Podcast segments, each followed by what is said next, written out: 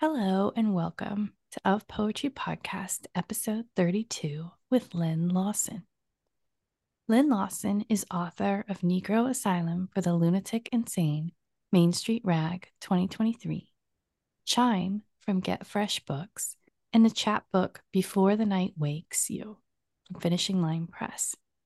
He is also co editor of The Future of Black, Afrofuturism, Black Comics, and Superhero Poetry from Blair Press, and Hand in Hand Poets Respond to Race from Muddy Ford Press. South Carolina Humanities awarded Len a 2022 Governor's Award for Fresh Voices in Humanities. He has received fellowships from Tin House, Palm Beach Poetry Festival, Callaloo, Barbados, Vermont Studio Center, and Virginia Center for the Creative Arts, among others. His poetry appears in African American Review, Callaloo, Ninth Letter, Verse Daily, Poetry Northwest, and has been translated internationally. Len earned a PhD in English Literature and Criticism at Indiana University of Pennsylvania. Born and living in South Carolina, he's currently Assistant Professor of English at Newberry College. Hello and welcome, Len. Oh, it's so good to be here. Thank you for having me. Absolutely. Absolutely. South Carolina poet with a North Carolina press. These are all things that I just love to bring to the show. Um, would you like to open us with a poem from your new book? Yes, I will. Um, I'm going to start with uh, the psychology of Black folk. Called us four legged beasts wearing shackles as accessories when we really have wings, created for flits among petals to leaps over treetops, voices for calling tribes to war, for summoning the dead in us, not for lowing and moaning, eating what our feet trample, chewing our cud until slaughter we form ranks to carve our names in the skies, march the air until we inhabit the gods we gave life. Thank you. Thank you. And we talked about um, just just starting this conversation by talking a little bit about your framing for Negro Asylum for the Lunatic Insane and and how you create the text. Yeah, that was probably like a strange title. My publisher said, "But that's a pretty long title. Maybe you should shorten it a little bit." I'm like, "No, no, I'm I'm good because um, I think in a few ways it uh, really frames the book as far as uh, the period, which is like uh, you know, well, it kind of skips around to uh, different time periods. Um, late 19th century going into the mid 20th century or late 20th century. So um, that term Negro is like synonymous with like, uh, you know, the past era of uh, African Americans in this country and also um, how uh, Black asylums were viewed during that period as, you know, Negro asylums, right? So um, and they were called like uh, and, and not even just black asylums but uh, just the regular asylums were just called the uh, hospital for the lunatic insane or you know the insane asylum you know? So today that kind of like you know does isn't sound very good to our ears to hear those terms but that was very commonplace. So uh i think that kind of frames it. Um i guess for me uh, I was really thinking about a lot of this. Well, I mean, I have my own mental health journey personally. Of course, uh, during the pandemic, a lot of people were uh, considering therapy and mental health, uh, you know, because of being shut in and locked down and, you know, having to deal with, you know, so many different uh, mental health issues or emotions. But uh, I wanted to go a little deeper than that, like in thinking about just like mental health, not only for the Black community, but also mental health within my surroundings. I was uh, born in South Carolina, lived, here my whole life. So um, there is an asylum or a hospital that has existed since like uh, you know postbellum era, and uh, this is called the South Carolina State Hospital, or it started out being the uh, uh, lunatic hospital, but uh, it uh, it's been like a mystery to me, and I've always wanted to write about it or just explore it because you know outside of the four walls of that place, it's like you never heard you know what goes on there or what happens there, and it's like in the middle of the state, right in the capital of uh, Columbia, South Carolina. So when I was a kid growing up, you know, people would just like make jokes about it, like you know you know you're you're crazy. You need to you need to go to the you know bull street is where it's located in columbia. So you need to go to bull street. And it was just like well what's there? That's what i always thought about you know? So um there's just so much mystery surrounding it. And um there was actually a an individual that did even more like solid research about it uh, his name is william buckheight he's a uh, journalist here in South Carolina, and he actually went to the the place after it closed and got some photographs and just interviewed a lot of people. And so he did an amazing job with that. So I didn't want to like recreate that type of work again because you know he had done that already. So I was like, uh, well, how can I frame this and use poetry? So um, I kind of just uh, thought about well, what would it look like uh, to have a uh, black mental hospital um, that originated there because uh, you know eventually there was a, a black state hospital um, for mental health here, but it was derivative from the, the predominantly white institution. So um, it didn't originate there. So I was like, well, what if there was an original uh, all black mental health asylum here, and then how would that uh, work? So I kind of just you know just started you know imagining and trying to create something surrounding that, and uh, it took about uh, maybe four or five years to sort of uh, write towards this. The manuscript went through like a lot of different versions and different poems in and out. So uh, this is the product of that. Thank you. That's really that's really helpful and interesting. Um because you know when you because I think of it as a book that's really interested in different kinds of text, which is really cool for a collection of poetry too. Um, but it opens right like the very first text that your reader sees is excerpt from a filibuster in the United States Senate 1845. Um, and but that but this is also you've written right or no? Is yes. It, it, yeah. So that's like that's like inc- I don't know. I just think that's really incredible, and it it makes me think about um Muriel Rukeyser's like poetry extends the document, right? Like um, with the Book of the Dead. And for her, it's like a a historical document that poetry's extending. Um, but I also bring into this conversation like Honorée Jeffers' The Age of Phillis, and how like sometimes we have to imagine the documents that we need to extend. Um, and that that is also I think, important historical work that poetry right. can do.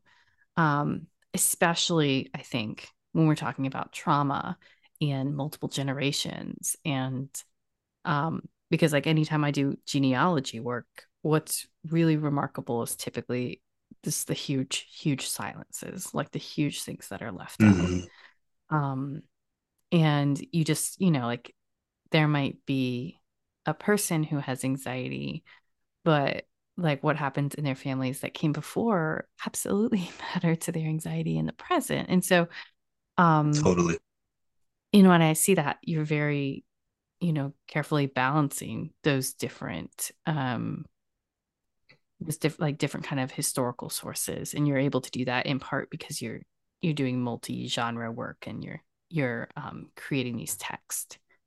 Um, what's that? What is that like to kind of balance the different kinds of writing um, that your book is is asking of you?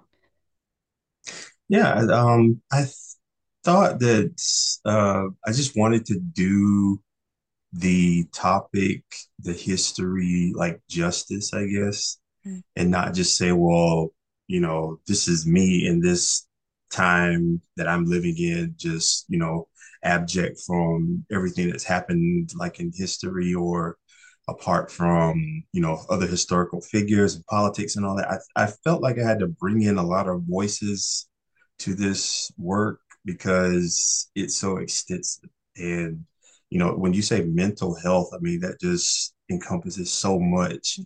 And I think it's gone the way of being political rather than just, you know, uh, medical, right?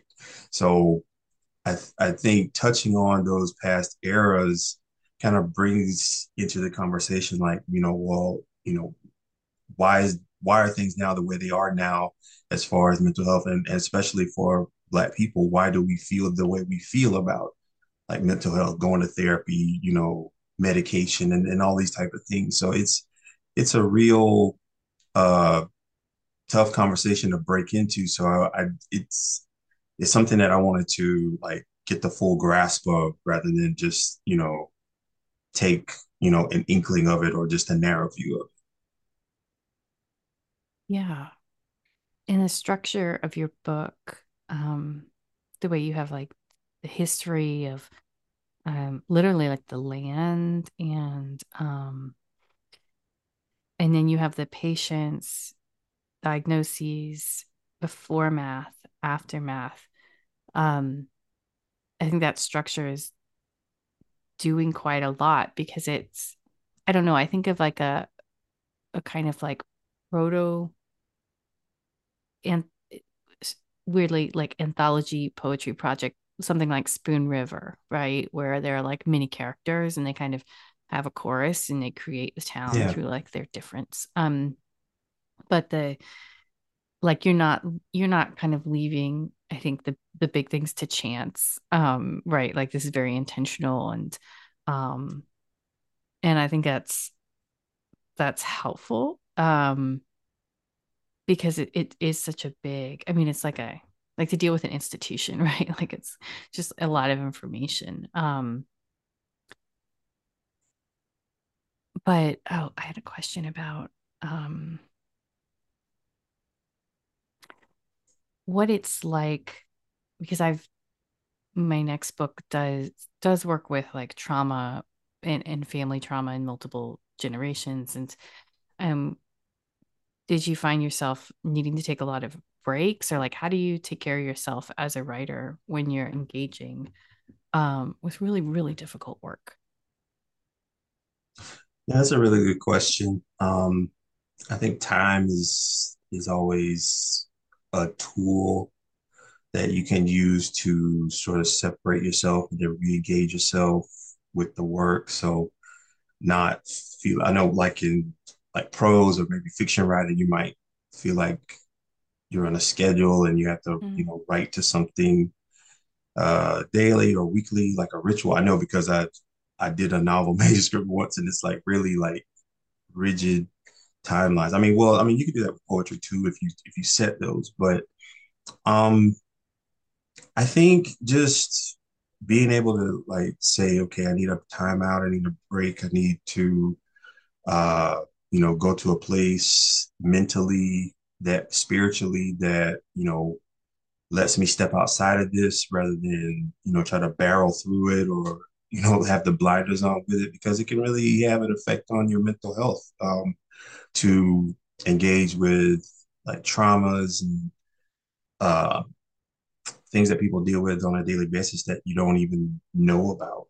So a lot of that is just uh, staying connected with reality and the real world and the people around you that uh, matter the most and to not just you know take this on alone or you know try to you know i guess not necessarily place yourself into an asylum state where you're, you know, well, I have to be in these four walls and write until, you know, I'm, you know, blue in the face or, you know, until I'm done or, you know, until it's the greatest thing I've ever written, you know, that type of thing. so uh, we can put a lot of those pressures on ourselves as, as writers to like uh, be, I guess, quote unquote competitive, uh, make the work the best thing it's ever been. But um, you know, those are those are like uh, things that affect me really to, you know, try to get my work to a place where I want it to be. But um, I, you know, have to take a step back and do things that bring me joy and not just uh, make me feel like I'm working or just doing work. I guess that was helpful. Yes. Wow, your line about um, to not put yourself into an asylum state. It's incredible writing advice. Actually, it's um, yeah, and even the like not staying inside four walls, or um, I think it speaks really strongly to um, a lot of writers during the pandemic and um do you know so a lot of people get that type of writing advice it's like okay put yourself in these imprison yourself for you know x amount of days and just you know uh you know and i mean you know that like with with residencies and things like that i mean i'm not saying that you know you shouldn't make time to write but i'm saying that you know any like excessive amount of that is unhealthy. So um to be able to have balance is is really key. I think balance is just good mental health advice. Period. Right? it's like, well, you know, I have this, or I'm I'm doing this work, or I'm an artist, but I'm also a person. I'm also a husband. I'm also, you know, all these other things, a father, and uh, dealing with people outside of this. So you know, you have to make time for the writer's life, which is all of it, not just you know the writing. So I mean, mentally speaking, that's that that's something that I had to learn. It's like, well, you know, we would all love to just uh, be in a vacuum and be able to just engage with our work always, but you know, everybody is not available to do that. I'm I'm grateful and blessed to have like an opportunity to be flexible both with my career and with my writing to have time to to do it. But um, you know, like I said, extremes usually aren't very healthy. yeah, ab- absolutely. And I think I read that once something advice along similar lines in Annie Dillard, where it was one of her earlier, I think it's like the writer's life, or I can't quite remember the title. Um, writing life. It's something very generic sounding. Um, but she talks about like absolutely giving yourself no view, like no literal physical view when you're writing. You should go to like the most shut off. You know, she she would describe like the second floor of the library, and she'd go find a place without a window, or if there was a window, she'd shut the shades because even that tree in the parking lot was like too distracting. And and to me, that's like anathema because I need like I need to be in a nice place. I like if it's outside, like in front of a lake. I think that's one of the best times writing I ever had was like, you know, it was like it was just like a man-made cul-de-sac kind of lake. But um or like having a window with a tree and the bird like that for me is like enriching and really helpful and um and we all need different things when it comes to attention but for me like the focus comes when I'm like in a text or in another text and I really mm-hmm. need to be pulled out of it sometimes. Um yeah, that's really interesting and that's I mean it's interesting that like the asylum met like metaphor like the literal and the metaphor are something that you had to like really sit with um right. for this text.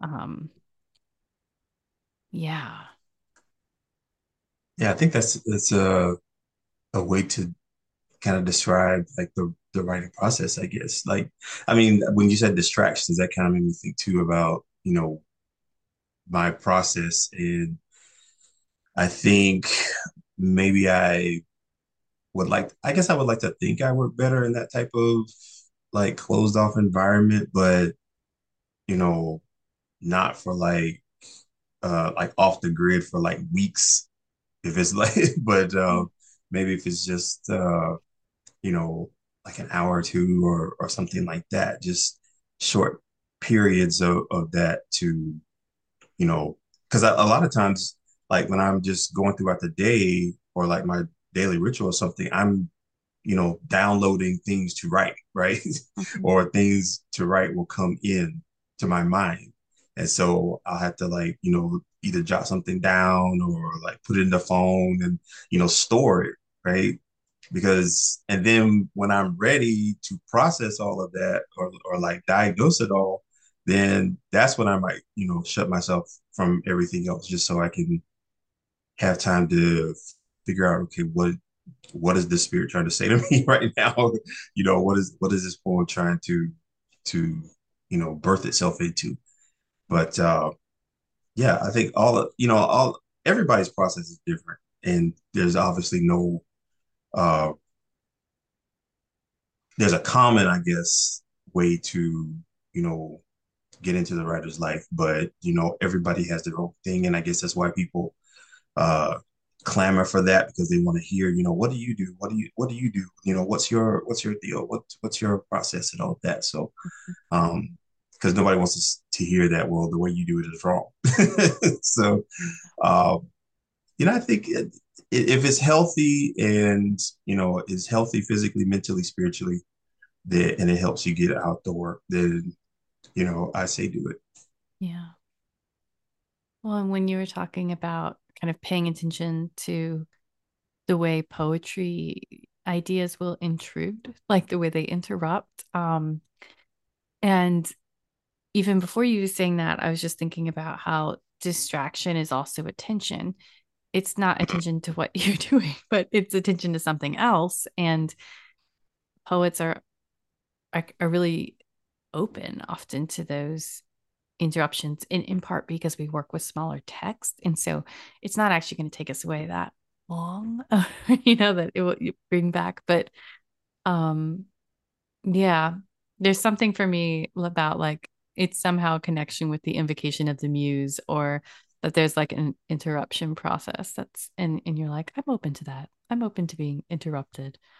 Um, sure I did just learn this week that apparently um, PTSD can sometimes be misdiagnosed as ADHD because if you're um, mm, frozen in a flight response, then you will constantly be kind of and I that that blew my mind because again, like it's just in terms of mental health, you you think it's like separate or it doesn't touch everything, but like when it's in a person's body, it does. Like it, it does touch all aspects of you in ways we just really many ways we don't understand or don't know yet or um and I mean I think that brings us right back into your text, right? Because it's like how do you how do you sort human beings and you know pool which one of us deserves to be in an asylum or um is unfit or you know how we've been judged to be that way and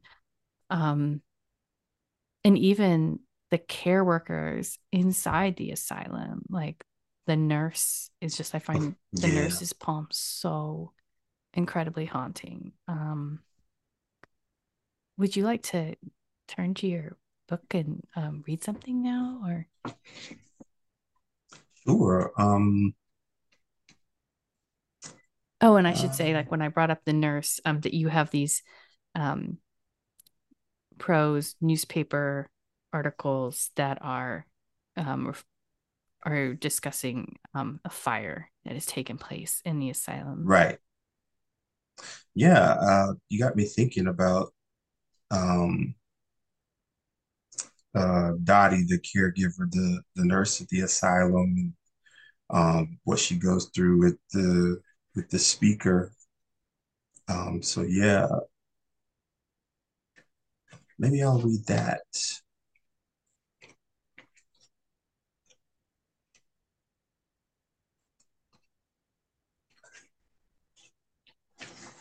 So this is uh, in the aftermath section um,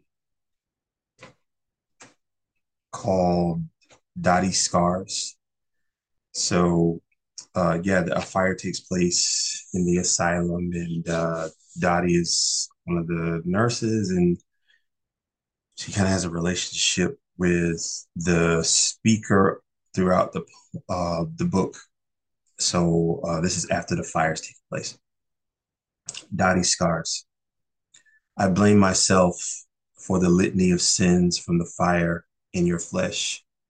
Bullied by flames, you trapped yourself in a closet until the firemen axed, you axed, you axed, you out, like a cry in the basement. My faults orbit your skin in erupted embers. They spell my name. I translate with tears a language I never learned, even after French and German and death. My tongue aches with your vowels. Loosen my lips to say, forgive me.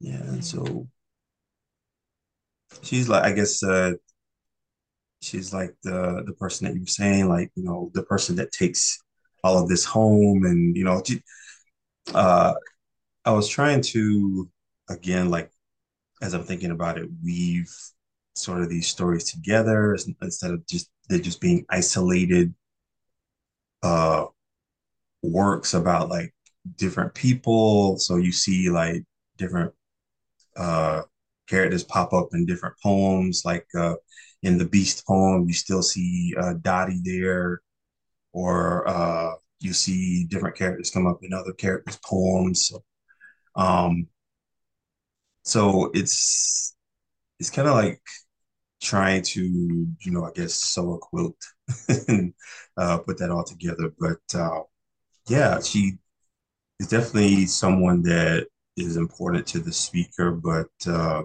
I actually wrote uh, a few poems, I guess, not in Dottie's voice, but like surrounding her story because I, it was like she had a, a backstory too where uh, she had a husband, but he ran off and well actually she separated i'm sorry she separated herself from her husband and her son because she wanted to pursue her uh, nursing career and the husband wasn't really down with that. So uh, she went to school and now she's in this asylum here with uh, all these other people. And then that's where she meets the speaker who's a custodian.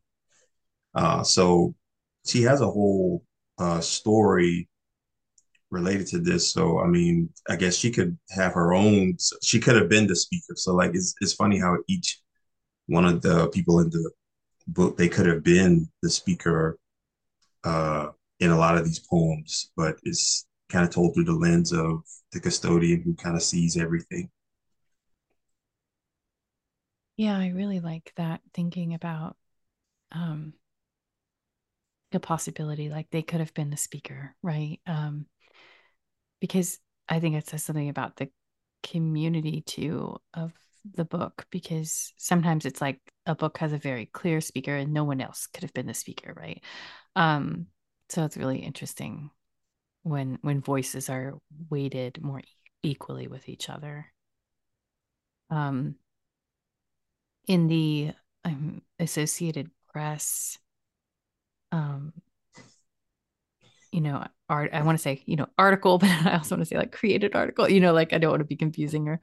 Um, but the when they when the doctor Ramsey is making a comment on her death and mm-hmm. um and compares her to a mule, um, it's just like the kind of language I don't know it is. I and, and you do that several times throughout the text where there's like the animal um comparison and it's just so hard um to read and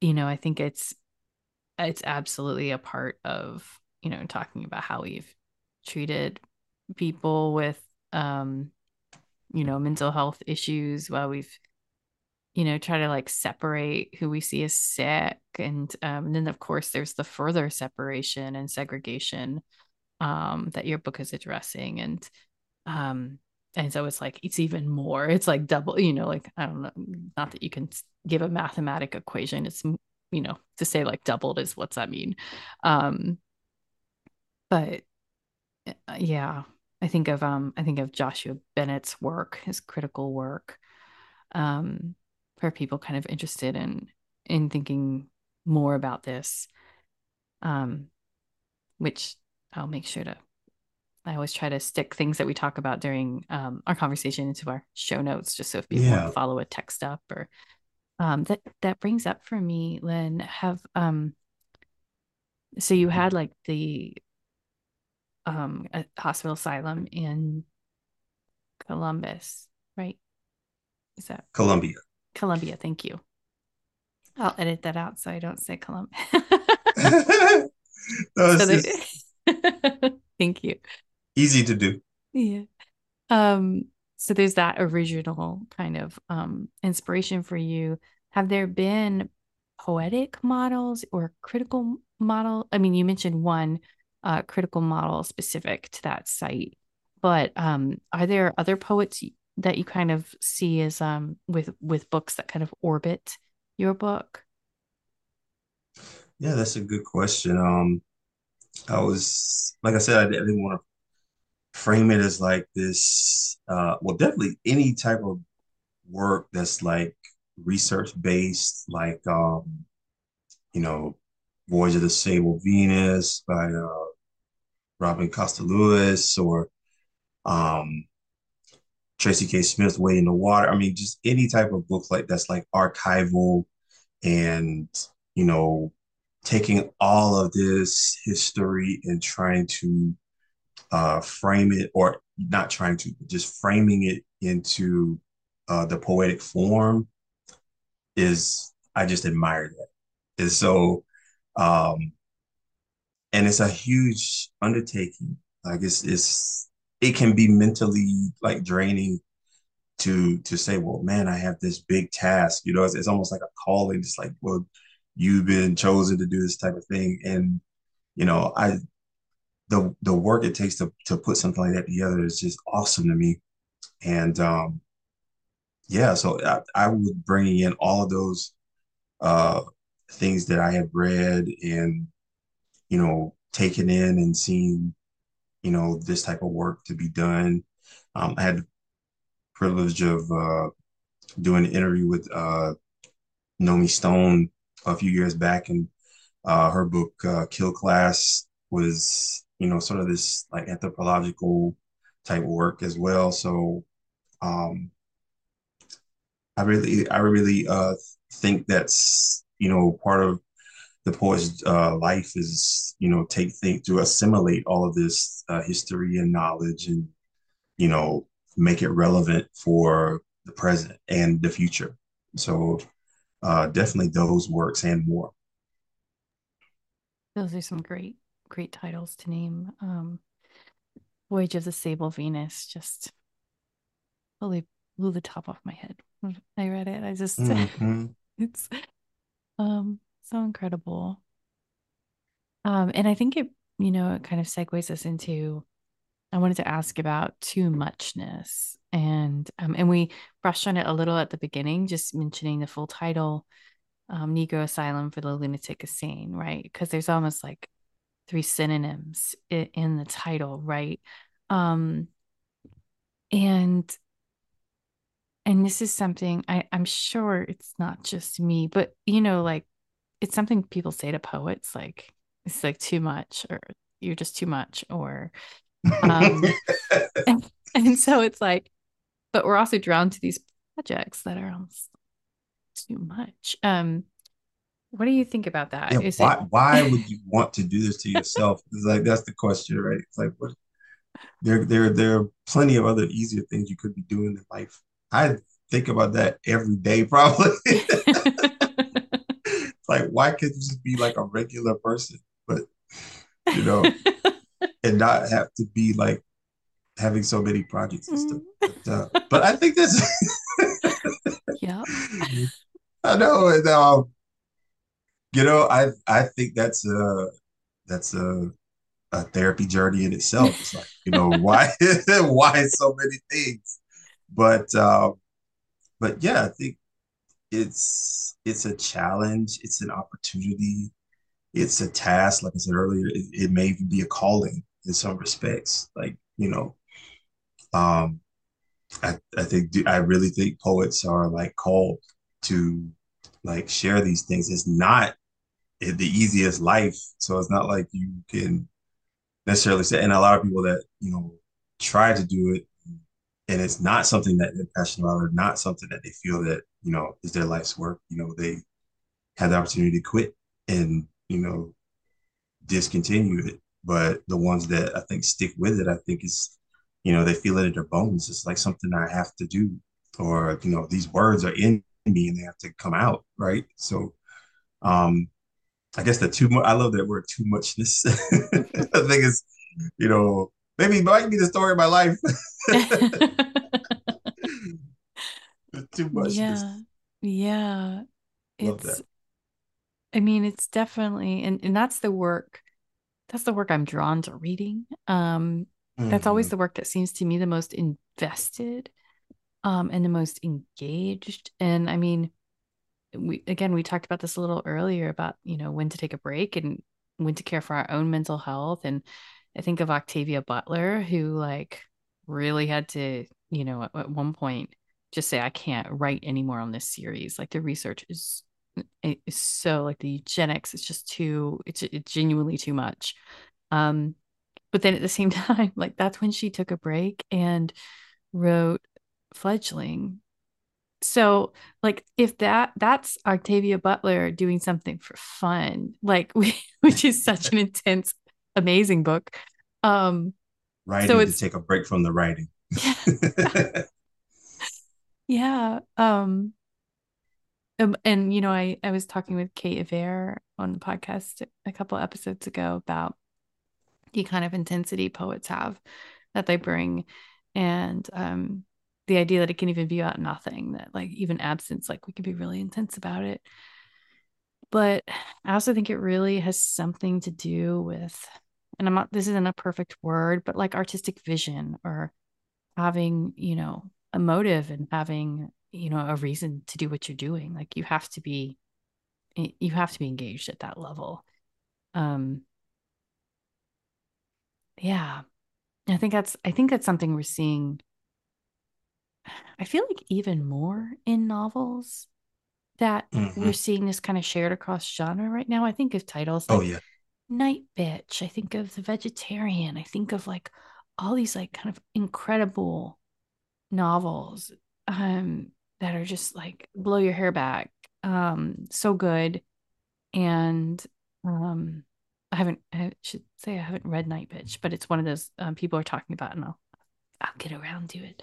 Um, so it's it's interesting. Like, yeah, yeah. Oh dear Lord, my to read pile.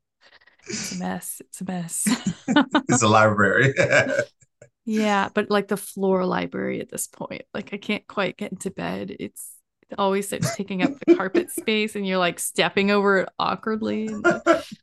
Um yeah, but I mean, it's a it's a good life. I was talking to second graders this week, and I was I was trying to explain to them like poetry books are are you know they're they're slim. They're like see like this is a poetry book, but then they're looking at me, and I realize like most of their books are that size, and they just really they were like looking at me, and I was trying to say something to them about I don't know what I was trying to say to them actually, but I just thought it was like an important, you know, it, I think I was thinking about ease of access because sometimes a, a child's chapter book can seem very chunk, like just big and intimidating. Yeah. Yeah. But but then poetry books are deceptive too because it's like they're thin, but they can be like over a hundred pages. like, yeah. So interesting how that works. Yes. Like several poems, but it's like this thin little package. oh, dozens of poems. I I didn't think I was going to be able to finish Carl Phillips, um, then the war because I kept reading a poem and then having to like set it down. like, mm-hmm. Yeah. So, yeah. Um, and your your collection is um it's longer too. It's um 85 pages. Okay, so it's 96 pages as a document on my uh, the way I have it open, but it's 85 pages. Um, I mean that's substantial. That really Which is. shocked me, by the way, too. When I when I saw it like in the physical form, I was like, "Whoa, that it didn't seem like that." But I mean, when you when you package it in the the thin book or the the six by nine book, is like, wow, that's a that's gonna that's gonna take some time. Yeah, yeah. I I I like that. I mean, I'm here for the projects being the size they need to be. I do think I have a manuscript that I need to cut from, but it's so it can be really, and that can be the beauty of a project book is like, but I think it's just as hard. You're like, does this poem go or stay? Does it go or stay? Still, how much Definitely. do you feel like you cut a lot or no? Um, did you cut any characters or because that's a whole writing poems with different speakers and characters is like a whole nother level of choices. Yeah, definitely. Um, like I was saying with the with the Dottie poems, um, that didn't make it in. Um, also, I was trying to challenge myself and made like this like very complex blob of a poem. I call it now because it was like an abecedarian, but it was a forward abecedarian, and then in the end words, it was a reverse abecedarian, and then I was trying to do like so many things, and it, it was just so it was like the Matrix. it's an abecedarian matrix, is what it was, and so it it was too, I guess, too complex. It it was not doing what I wanted to do, so it couldn't uh, be in there. But um, yeah, just like uh, trying to challenge myself. Like there's a lot of um, well, not a lot, but there's a few like traditional forms in there. I think there's like a pantoum in the book and and other things. So uh, there's a hustle in there. So Mm-hmm. so um yeah, just trying to flex those poetry muscles a little bit. What was your favorite um form that you used? The the favorite form that I use, wow. Um probably the it might be the hustle poem, the, the one uh that was about Calhoun or um the one about uh Chamberlain Taylor, the the previous owner of the of the asylum property. And um the way it kind of just tells a story i think uh was neat to do. And it was it was really an experiment. Uh chamberlain taylor gambles away his estate 1853 um yeah it was just something i i mean i don't do on a regular basis so uh it might have been something that i originated from a workshop or something but um yeah, I was just trying to challenge myself and and make it something that was relevant to this manuscript. So Mm-hmm. a lot of these early poems are, as I look, a lot of these early poems are like traditional, which kind of speaks to, you know, the overall theme of like his history and tradition and mental health and, you know, or like the state of South Carolina and the traditions that, you Mm-hmm. know, kind of govern us today, to this Yeah. day Yeah. of uh how mental health is viewed, how black people are viewed. And, you know, so like you said earlier about the excerpt, um, it was very, very difficult to embody some of those voices as well, or to to hear mostly the vo- those historical type voices like a Strom Thurmond or you know like a John C. Calhoun, and you know to bring in those voices to this thing called the Negro Asylum, right? So it it kind of seems like an oxymoron to have these speakers in there. It's like, why do you have those those people doing things in your book? But it's like that's part of the journey. That's part of you know what makes the history of Black mental health in South Carolina, you know? Mm-hmm. And so um, some of those forms kind of help deal with that. Like, uh, is a speech from Strom Thurmond, who was uh, governor of South Carolina at one point, and uh, before he was a senator, which everybody knows him as. But uh, to bring in that voice and kind of incorporate it into uh, this sort of uh, reality, it was challenging, but also I think I, I was really trying to listen rather than say, okay, I'm going to be Strom Thurmond. I was just trying to listen to, you know, like a Strom Thurmond speech or hear like the words of Strom Thurmond. And, you know, uh, Nikky Finney does uh, poems about that. Like in, uh, she has that Dancing with Strom poem that is uh, so impactful. And um, also Terrence Hayes, he had a, a persona poem about Strom Thurmond called, I think, The Blue Strom or, some, or something. And so I was, you know, and those two people are, are from the state. So it's like, you know, kind of in that tradition, hearing that voice and which, you know, really resonates throughout the state, regardless of, you know, it being the year that it is, you know, regardless of it being the present, you still see like buildings with the name Strom Thurmond on them here or statues or things like that. So um, it's all the way around. And so the traditional forms, I think, really help kind of tell that that tale, that history. That is so cool to think about like we inherit forms um and like you know what they repeat and and like the forms in which we work i think that's um really incredible and kind of re-enlivens forms for me thinking about them that way. Also wow south carolina has some amazing that's amazing. I i didn't realize terrence hayes is from south carolina yeah. Uh, very cool. Wow. Um yeah that i think that it really ties back into the conversation of like mental health too and i just the things that whether you, you know they're at work like they are at work um so like the things that work in poetic form the things that are work in our state histories you know the way plots are allocated you know and, and just even in terms of land like how things are zoned and coded and Yes. It's just there's so much more residual history in everything than than we realize. Um, and I think learning about it and naming it is part of um it's part of the work of freedom. Like I think it's part of how you you get free from some of these things. Um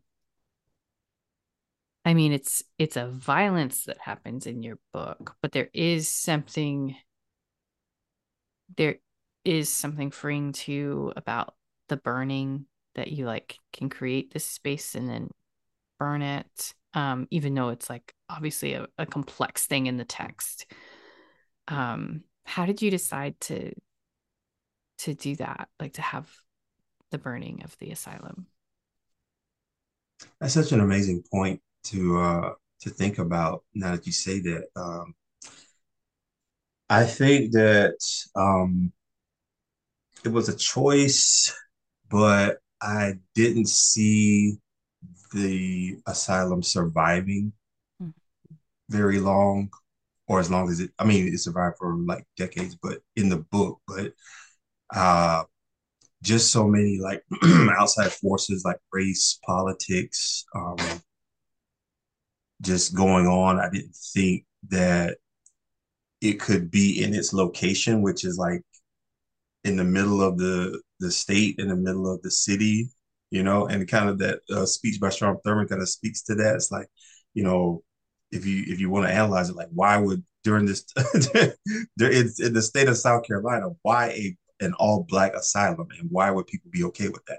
Mm-hmm. So he kind of addresses that in the speech, but um I didn't think in the environment and in the location and in the period that it would survive and um, that's kind of uh, what happens. I mean, there's a whole story behind what happens to the asylum, uh, but it doesn't survive. And and I mean that you know that early on because one of those articles is uh, in the the early section, so you already know that uh, you know something's going to happen to the asylum. You just don't know like the pieces surrounding it. So uh, yeah, I, and you know history tells us, you know, especially here in South Carolina, it did not. You know, the the the uh, all black asylum that was here um, also did not survive. Um, there are like unmarked graves to this day that are here uh, in South Carolina with patients from the the black asylum that were just buried there after they died in the asylum.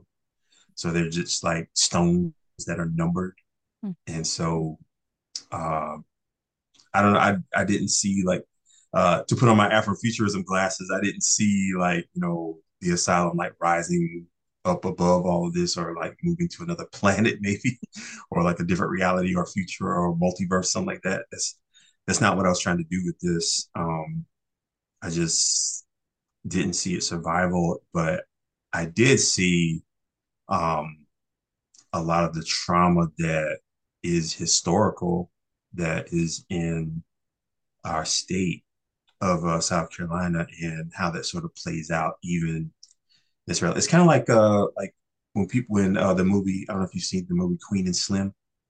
No. That uh, was about uh, uh, I think that Daniel Kaluuya is in. He's uh, has the the girlfriend and uh, they kill the police officer and they're like on the run throughout the whole uh, thing. And so uh, it's been a few years, so I guess spoiler alert, they don't make it in the in the uh, in the movie, but people were upset with that, uh, hmm. you know, and said, well, you know, why did they have to die?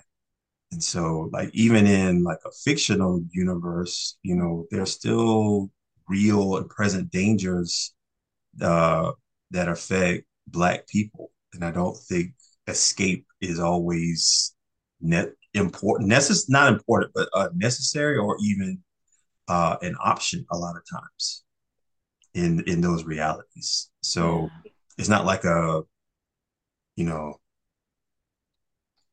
do as me- me- mechanism where they can you know just like be rescued out of nowhere mm-hmm.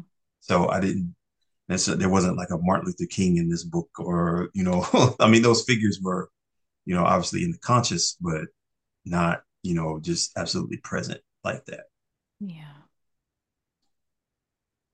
Yeah, and the South has such a um a relationship with fire and arson and and yeah, you know, the burning of of public um black space community spaces um mm-hmm. you know whether it's medical or church or so like that fire like there's always something like to so that's why i wasn't like putting a positive spin on like a fire because it's that's kind of impossible to do um mm-hmm.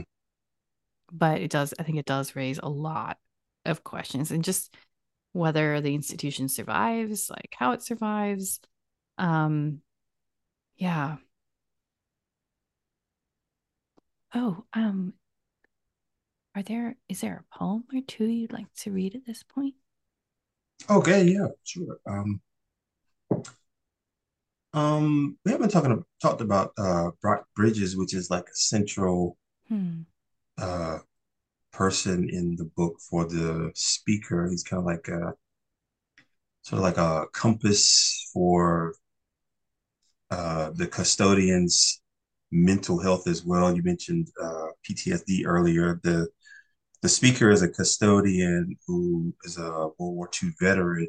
And so he's dealing with a lot of the trauma that he dealt with there from his life as a soldier and coming into this asylum as a custodian and not a patient really uh, helps him kind of, you know, do like some maybe maybe some self therapy. And so Brock Bridges is like a central part of that uh, self therapy that this the custodian does. And so this poem uh, is called Brock Bridges.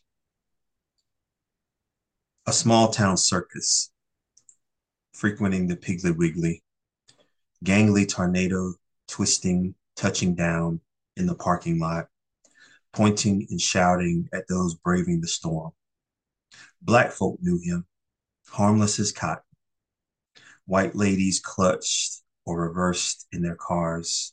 Sometimes police came, but he entertained the law. Half dozen squad cars, uniforms laughing in a circle, holding each other up. Who you cursing out today, huh? Brock, go easy on him, boy. He attracted the law, but tamed it, cuffed them with his odor. Store manager wasn't arrested by the picket fence teeth and black gums. That old dog became an honorary bagger.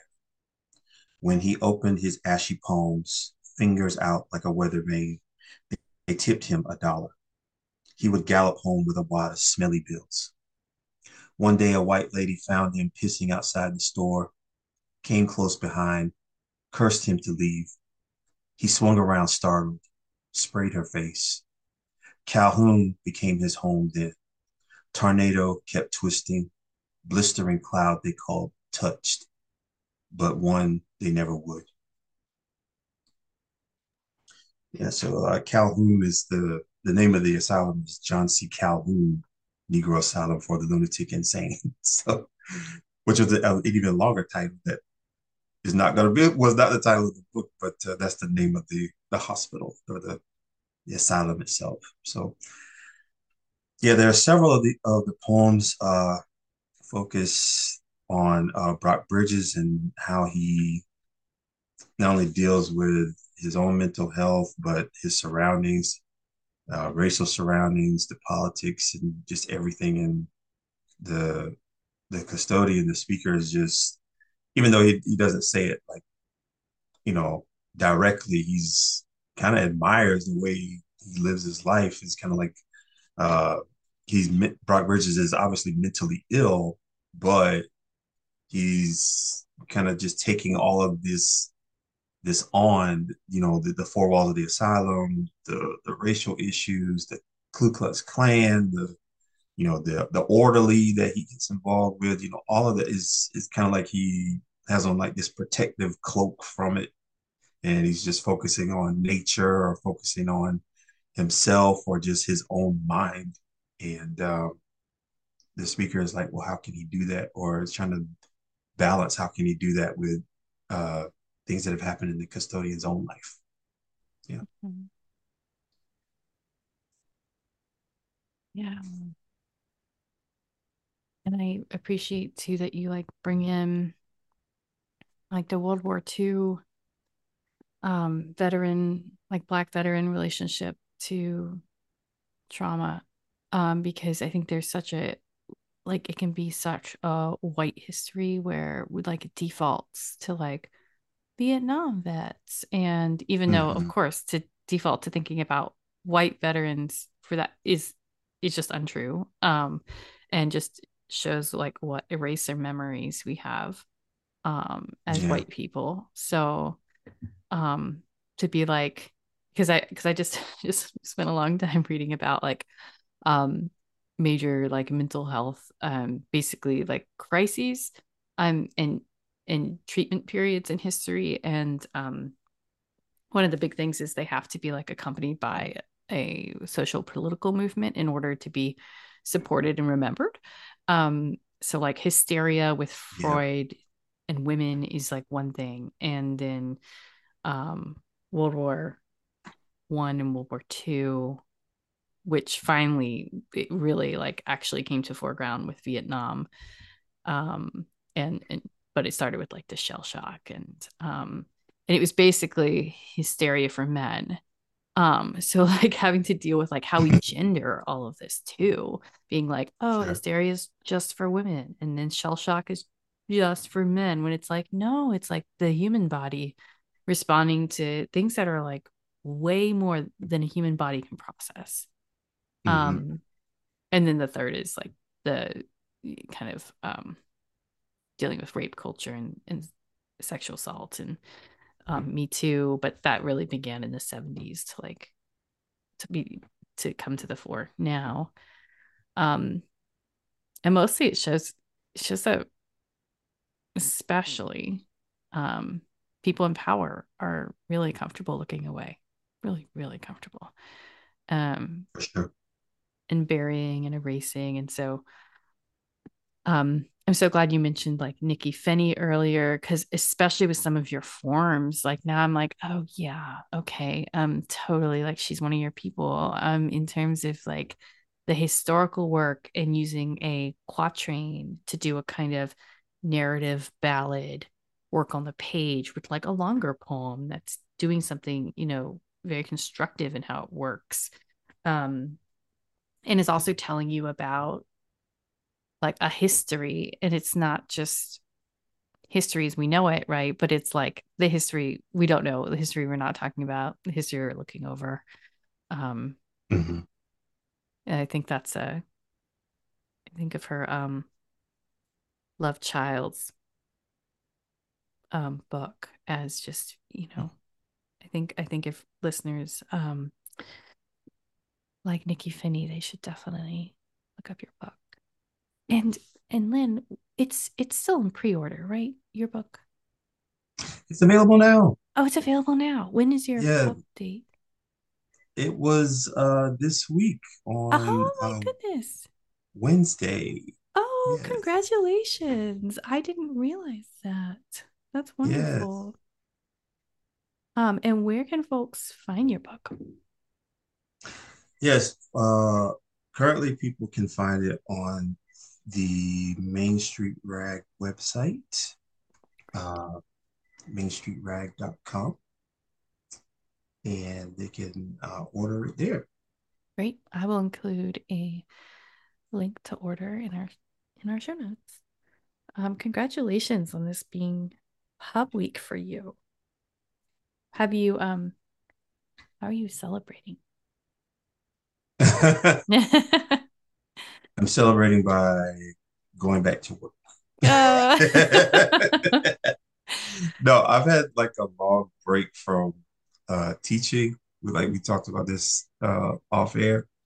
So um I've had time to sort of uh you know relax, process things like uh people always ask, you know, what are you gonna do during the break? And I'm like, I'm I'm actually gonna break because uh this year there uh there's this uh, book, and then there's uh, other things that have in the works, maybe, and um, you know, just uh, social activism things that are going on that uh, I just wanted to be rested up for. So, uh, yeah, that's what I. I guess I. I, I guess I pre-celebrated, if that's a thing. I Oh, I pre-gamed. mean, yeah, and rest is a great answer to that too. Um, uh, are there readings or um, festivals or events you want to mention that you have coming up for for listeners? yeah, that's a good idea. Um, I do plan on being at the uh, AWP conference in Seattle. Um, but uh, I have some like a, a virtual reading upcoming in uh, February with uh, Mesa Community College. It's, it's virtual. Uh, Mesa Community College from Arizona, but uh, in person, I'll be at uh, uh, Malaprops in Asheville. I'll be at uh, McIntyre Books in uh, Chapel Hill, North Carolina, I think it is, Great. and uh, you know several other like regional venues, and probably more to come. So you know you can look at my my website lenlawson.co for uh, details on those or like upcoming things. But uh, again, that's why I was saying, you know, okay, I'm just gonna chill because I'm to be around this. Yep. kind Yeah. of like last year when that uh anthology came out. It was like you know on the road, on the road, like the road warrior. But um, maybe not so much that, but you know, still trying to get around Yeah. this year. Have some nice pacing. That can be All kinds of good. Well, we'll make sure to to link to those and I'll I'll um make sure to share those via our social media. But thanks so much for coming on the show and sharing your poems and um I'm excited for others to read Negro Asylum for the Lunatic and Insane. I don't think it's too long a title at all. It's perfect. so, thank you. That makes me feel good. uh, I appreciate the time. This has been fun. Thanks, Len.